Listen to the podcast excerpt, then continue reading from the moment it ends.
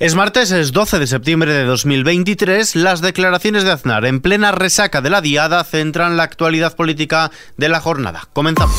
ISFM Noticias con Ismael Arranz. El gobierno reclama a Feijó que rectifique los llamamientos golpistas de Aznar. La portavoz del gobierno en funciones, Isabel Rodríguez, ha reclamado al líder del Partido Popular, Alberto Núñez Feijó, que rectifique los llamamientos golpistas hechos a su juicio por el expresidente del gobierno, José María Aznar, porque son comportamientos propios, dice, de sistemas antidemocráticos. Isabel Rodríguez.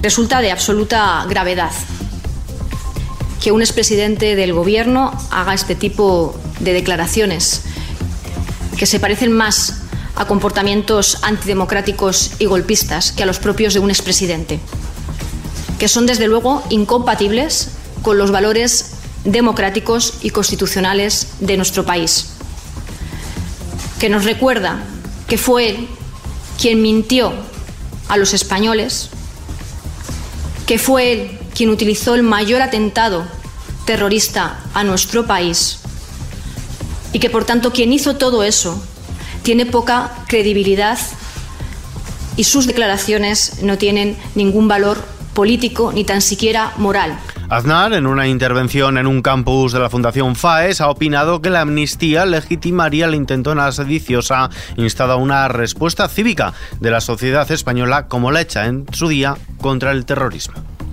Ningún Estado que se pueda mirar directamente entre el concierto de las democracias en el que se abre la autodeterminación existe en el mundo para aceptar una autodeterminación explícita o camuflada como contrapartida para formar un gobierno. Y no hay tampoco un Estado que no avergüence a sus ciudadanos en el que se conceda carta de naturaleza a un prófugo de la justicia y se acepte que un eventual gobierno dependa de la voluntad de un golpista. Desde Cataluña, la portavoz del Gobierno, Patricia Playa, ha reclamado a Pedro Sánchez valentía para mover ficha en la negociación para su investidura tras una diada en la que el Ejecutivo catalán ve reafirmada su apuesta por la vía de la negociación y considerar que Esquerra y Junts están condenados a entenderse. En nom del govern expresar la satisfacción Tras la reunión del Consejo Ejecutivo, Playa ha calificado de positivísima la Diada de Cataluña de ayer, que culminó con una manifestación festiva, cultural y también independentista que reunió a miles de personas, 800.000 según los organizadores, 115.000 según la Guardia Urbana. Una manifestación organizada por la Asamblea Nacional Catalana, cuya presidenta, Dolors Feliu, reclamó a los partidos independentistas declarar la independencia en el Parlamento catalán o convocar elecciones para las que la entidad ha vuelto a amenazar con presentar una lista cívica independentista.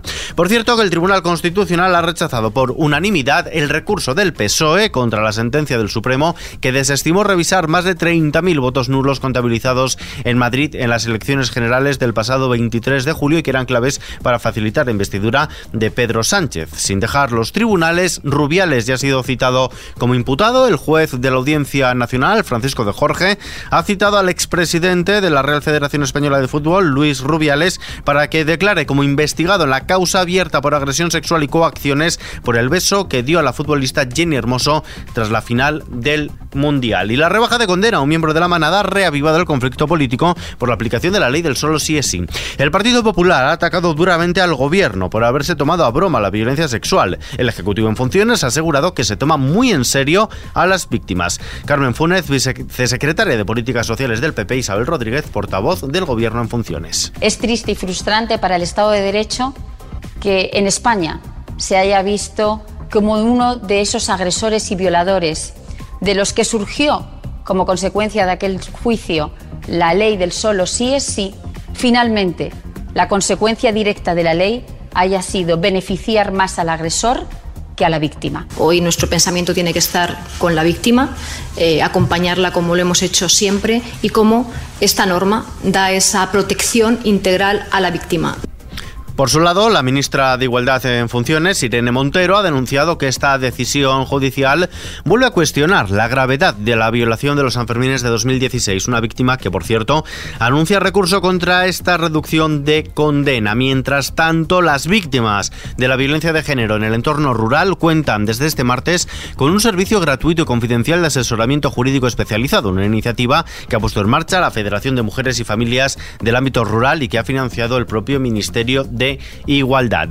Más cosas, dato económico de la jornada, el índice de precios de consumo aumentó un 0,5% en agosto en relación al mes anterior, elevando en tres décimas su tasa interanual hasta el 2,6% debido principalmente a la subida de los precios de los carburantes y lubricantes para vehículos personales y de los combustibles líquidos.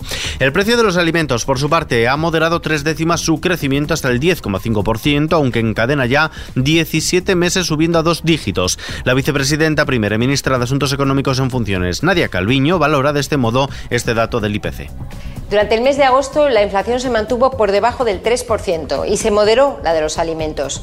España se consolida como la economía europea con mayor crecimiento y menor inflación, lo cual beneficia a la competitividad de nuestras empresas y también el poder adquisitivo de los salarios. Hablando de precios, el del aceite de oliva se disparó en agosto un 52,5% respecto al mismo mes de 2022. Es su mayor subida interanual en 21 años. Y atención también a este otro dato, porque según denuncia Facua, un mismo aceite de oliva, el mismo, dependiendo de dónde lo compremos, puede costarnos hasta un 45% más, lo que supone una diferencia de unos 4 euros por litro. Sin dejar los números, la bolsa española ha subido este martes el 0,21%, consolida el nivel de los 9.400 puntos, echando el cierre en los 9.455 enteros. En el año acumula un repunte de casi el 15%. El valor que más ha subido es Grifols, que suma casi 4 puntos y medio porcentuales. El euro se cambia por un dólar con 7 centavos. Vistazo ahora a la previsión del tiempo.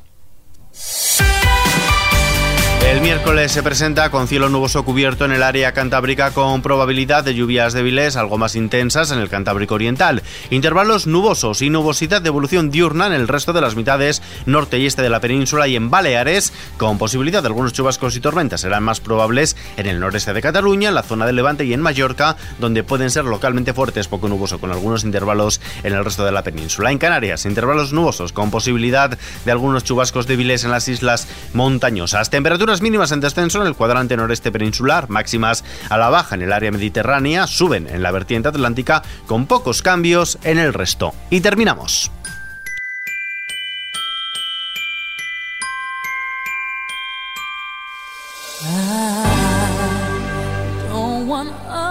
Ya está aquí. La Navidad ya ha llegado a España y entra por Vigo, la ciudad será iluminada en Navidad por 11 millones y medio de luces LED. Son medio millón más que el año pasado, en 2022, según ha anunciado este martes su alcalde, Abel Caballero, que ha asistido a la puesta en escena del primer adorno previsto en la ciudad gallega, una caja al inicio de la avenida de Gran Vía, una de las estructuras que se distribuirán por el municipio y que se iluminarán en noviembre en una fecha que Caballero, de momento, ha optado por mantener en secreto. Eso sí, el árbol de Navidad estará en la Puerta del Sol. Medirá 40 metros y medio, el más alto del mundo, a juicio de Caballero, que así presume de árbol. No es que yo quiera entrar en competencia con nadie, que no quiero, pero el árbol de Navidad más alto, más brillante, más ornamentado en el planeta es el árbol de Navidad de Vigo.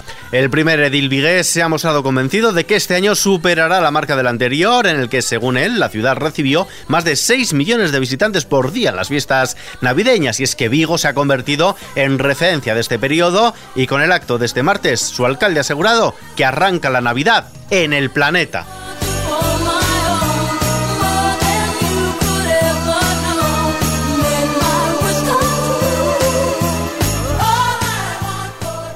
Con esta noticia lo dejamos por hoy, pero la información, como siempre, continúa actualizada hora a hora en XFM y ampliada aquí en nuestro podcast XFM Noticias. JL García en la realización. Un saludo de Ismael Arranz. Hasta mañana.